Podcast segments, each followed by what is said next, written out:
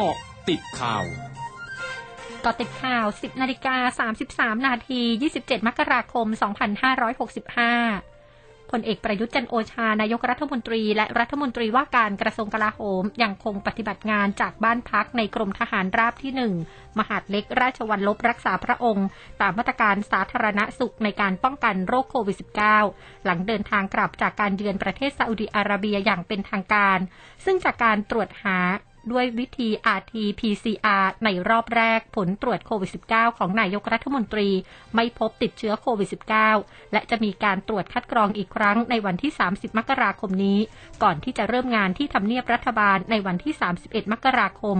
พร้อมทั้งเลื่อนการประชุมคณะกรรมการข้าราชการตำรวจออกไปเป็นวันที่ 31 มกราคมแทน หลังระบบการเชื่อมต่อออนไลน์ไม่พร้อมใช้งาน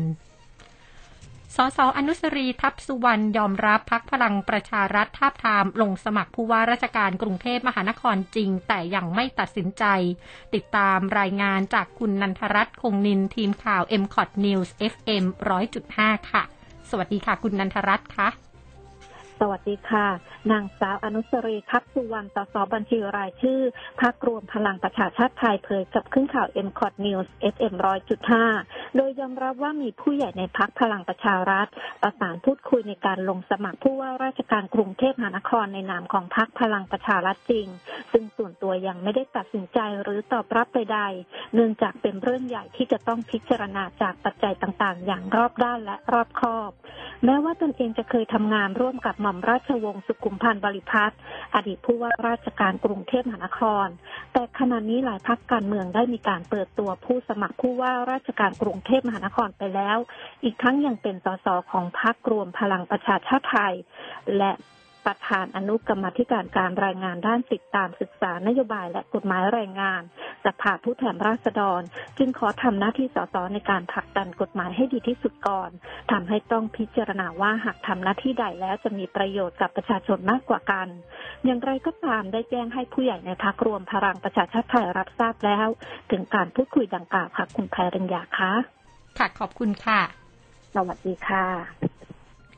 นายอธิรัตน์รัตนเศษรัฐมนตรีช่วยว่าการกระทรวงคมนาคมกำชับกรมเจ้าท่าเร่งขจัดคราบน้ำมันดิบที่รั่วไหลบริเวณทุ่นผูกเรือน้ำลึกเดี่ยวกลางทะเล ท่าเรือมาบตาพุธจังหวัดระยองโดยเร็ว เพื่อป้องกันผลกระทบกับประชาชนและสิ่งแวดล้อม โดยกรมเจ้าท่าได้ทำหนังสือแจ้งกองทัพเรือเพื่อตั้งศูนย์ขจัดคราบน้ำมัน และเริ่มปฏิบัติการฉีดน้ำยาสารเคมีขจัดคราบน้ำมัน ตั้งแต่เกิดเหตุ จนถึงช่วงเย็นวันที่ 26 มกราคมทำให้เหลือกลุ่มคราบน้ำมันไม่มากสามารถควบคุมสถานการณ์ได้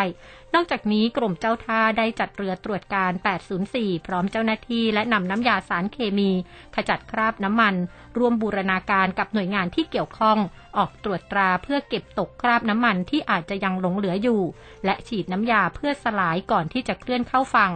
สำหรับประชาชนในพื้นที่ใกล้เคียงขอให้รับฟังการแจ้งเตือนจากหน่วยงานราชการอย่างใกล้ชิด นายธนกรวังบุญคงชนะโฆษกประจำสำนักนายกรัฐมนตรีเผยพลเอกประยุทธ์จันโอชานายกรัฐมนตรี และรัฐมนตรีว่าการกระทรวงกลาโหม เชิญชวนคนไทยรณรงค์เทศกาลตรุษจีนประจำปี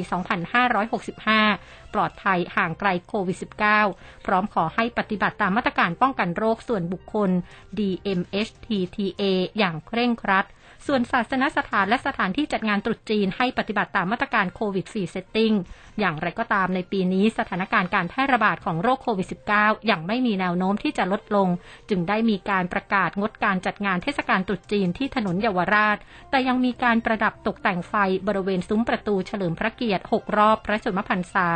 ในส่วนของประชาชนเชื้อสายจีนยังคงสามารถสืบสารประเพณี รวมถึงการไหว้เจ้าตามสถานที่ต่างๆ ภายใต้มาตรการควบคุมป้องกันการแพร่ระบาดของโรค ที่ประชุมสภาผู้แทนราษฎรเปิดให้สมาชิกปรึกษาหารือปัญหาความเดือดร้อนของประชาชน เพื่อส่งให้หน่วยงานที่เกี่ยวข้องรับไปดำเนินการแก้ไข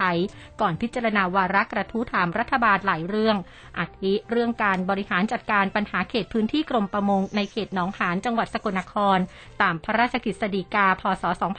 2484 เรื่องผลกระทบและความเดือดร้อนของประชาชนจากพระราชบัญญัติการเดินเรือในน่านน้ำไทย พศ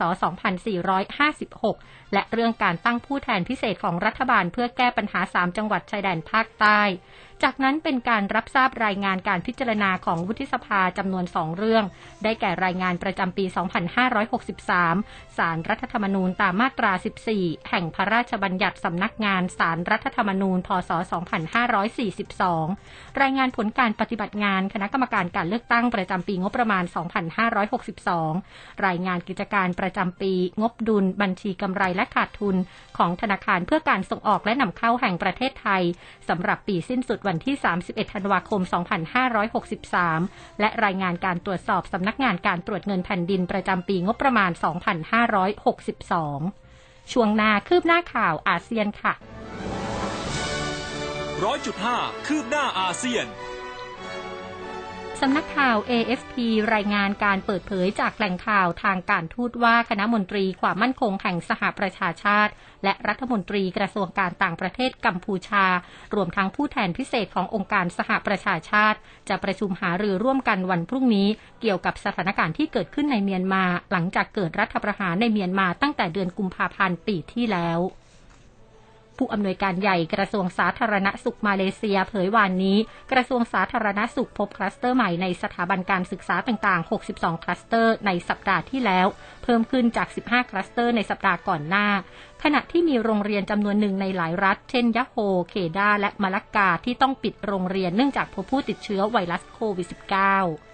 ด้านรัฐมนตรีกระทรวงสาธารณสุขมาเลเซียกล่าวว่า การไม่บังคับใช้กฎระเบียบต่างๆ เช่นการสวมหน้ากากอนามัยและการเว้นระยะห่าง เป็นปัจจัยหลักที่อยู่เบื้องหลังของจำนวนคลัสเตอร์ที่เพิ่มขึ้น โดยเฉพาะในโรงเรียนประจำ แต่ทางการหวังว่าสถานการณ์อาจบรรเทาลงหลังจากเริ่มฉีดวัคซีนโควิด -19 ในกลุ่มเด็กอายุ 5-11 ปี ทั้งหมดคือเกาะติดข่าวในช่วงนี้ภัยดัญญางานสถินรายงานค่ะ